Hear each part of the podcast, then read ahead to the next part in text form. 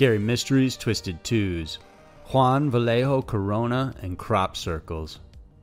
Tales of hauntings, murder, and scary mysteries. Every week, Twisted Twos dives into a pair of uniquely terrifying true stories that are worthy of a more in depth look.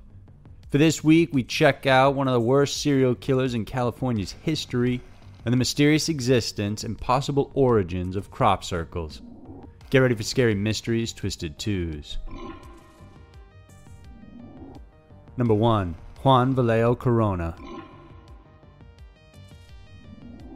In the spring of 1971, a peach orchard farm in Yuba County, California became the site of a gruesome discovery.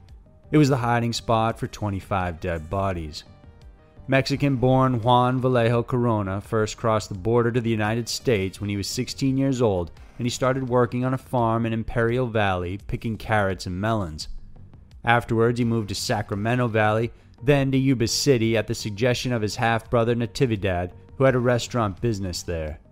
Corona then married his first wife in October of 1953 and established himself as a local ranch worker. Things were going well. But in 1955, a heavy flood happened that killed more than 38 people in the area and was considered among the most destructive to ever be recorded in Northern California. With the number of deaths and the destruction it brought, Corona suffered a major mental breakdown. He started believing he was living in a ghost land and that those around him were all dead. As a result, he was admitted to a mental institution where he received 23 electric shock treatments. He was released three months later and diagnosed with having had a schizophrenic reaction paranoid episode. It was also around this time that he was deported back to Mexico. Shortly after, he returned to the United States with a proper green card visa. Despite the schizophrenic episodes and unpredictable temper tantrums, he was touted as a hard worker and by 1962 had become a licensed labor contractor, hiring workers to man local fruit ranches in the area. Corona was described as outwardly macho and was often angrily violent with gay men, according to those who knew him. In 1971, a farmer who hired him to secure contract workers saw a fresh hole dug out on a peach orchard nearby. The next day, he found the hole filled in. He was suspicious and called police.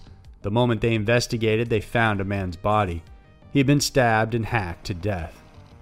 Soon enough, the area was searched and multiple bodies began popping up. In one grave where another body was discovered, police located meat receipts with Juan Corona's signature. On the next two graves, they found Bank of America deposit slips with Corona's address and name. During further investigation, witnesses said the victims were last seen riding in Corona's pickup. Armed with circumstantial evidence, police arrested Corona on May 26, 1971. His home was then searched, and it was here that more evidence linking him to the victims was found. They discovered two blood-stained knives, a pistol, blood-smeared clothing, and a machete. Even more incriminating is they discovered a ledger that listed out 34 names as well as dates, which included seven of the known victims.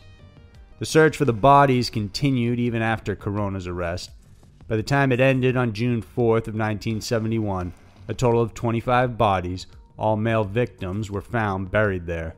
Four of them still haven't been identified to this day. Corona's targets were male farm workers ranging between 40 to 65 years old.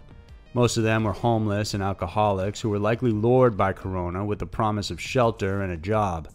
About 15 of them were discovered in a state of partial undress and it's speculated they may have been assaulted in some way before being fatally hacked with a machete in the head or stabbed with a knife.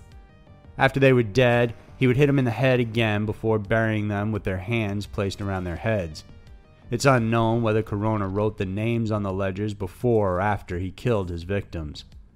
Eventually, though, he was charged and found guilty of murdering 25 people and is currently serving multiple life sentences. He's been denied parole eight times the most recent being in 2016. Number 2. Crop circles. First coined in the 1980s, the term crop circle points to mysterious circle patterns resulting from flattened field crops. The majority of crop circles are found in the United Kingdom, but several others have shown up all over the world. There are two schools of thought regarding these mysterious patterns. One is that they're nothing but pure hoax done by people and even artists who want to make a statement. Then there's the other school believing that these crop circles are genuinely alien, some sort of map or message that they're trying to communicate. Although the origins of the crop circle phenomenon are vague, there are many that point to old woodcuts and accounts stating that they may have been around since the early 1600s, or at least that's when they were first recorded. However, the majority of the known crop circles, and certainly the ones we have today, are of modern origins. In recent times, the first simple crop circles started showing up in the 1970s. However, after a decade, more complicated patterns began appearing. Some of these even combined complex and elaborate mathematical equations. One of the most famous appeared in July of 1996, right across from the famous Stonehenge Monument in Wiltshire. This particular design featured a fractal pattern dubbed as the Julia set. Many say that even if the simpler crop circles can be explained away as nothing but the result of a random weather phenomenon and the like, this particular one, by design, showed intelligence behind it. To add to the mystery, this crop circle is said to have appeared in less than an hour during the daytime. Because of this, many say that this crop circle had to have been created by extraterrestrial means. Some explained it as spaceship landings, invisible energy beams, or some sort of energy, but this would all change in 1991. Doug Bower and Dave Chorley stepped forward in 1991 and claimed they were responsible for creating many of the crop circles starting in 1978 using tools like a wood plank, rope, and baseball cap fitted with a loop to help create perfect lines. Despite this admission and even a demonstration from the two, there are still those who believe there are crop circles that cannot be man made. Crop circle experts, dubbed as cereologists, point to certain distinct phenomenons only present in the authentic crop circles as proof that they are not man made. They often cite the supernatural and, of course, UFOs. Others point to weather disturbances and causing the unique formations. Some scientists have said there's a difference to the crops found inside the circle and those found outside.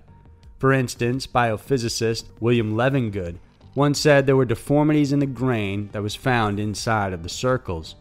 Another physicist, Eltjo Haselhoff, also added that the seeds taken from the bent over plants inside the circle grew at a slower rate compared to those taken outside of the circle.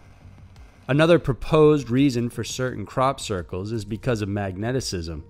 According to Colin Andrews in 2000, while 80% of crop circles are man made, the less elaborate ones could have been caused by a 3 degree shift in the Earth's magnetic field.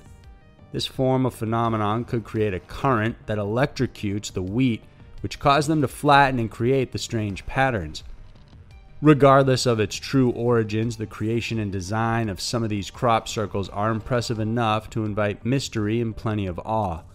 While there's no doubt some have been man made, with so many having shown up all around the world, it's very possible that others have been created by something else entirely that we simply don't understand.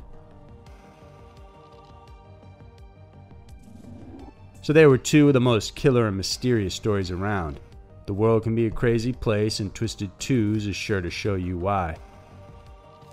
If you enjoyed this video, then please remember to subscribe to our channel. We have new Scary Mysteries videos coming out every single week that we know you'll enjoy. Thanks for watching, and I'll see you next week.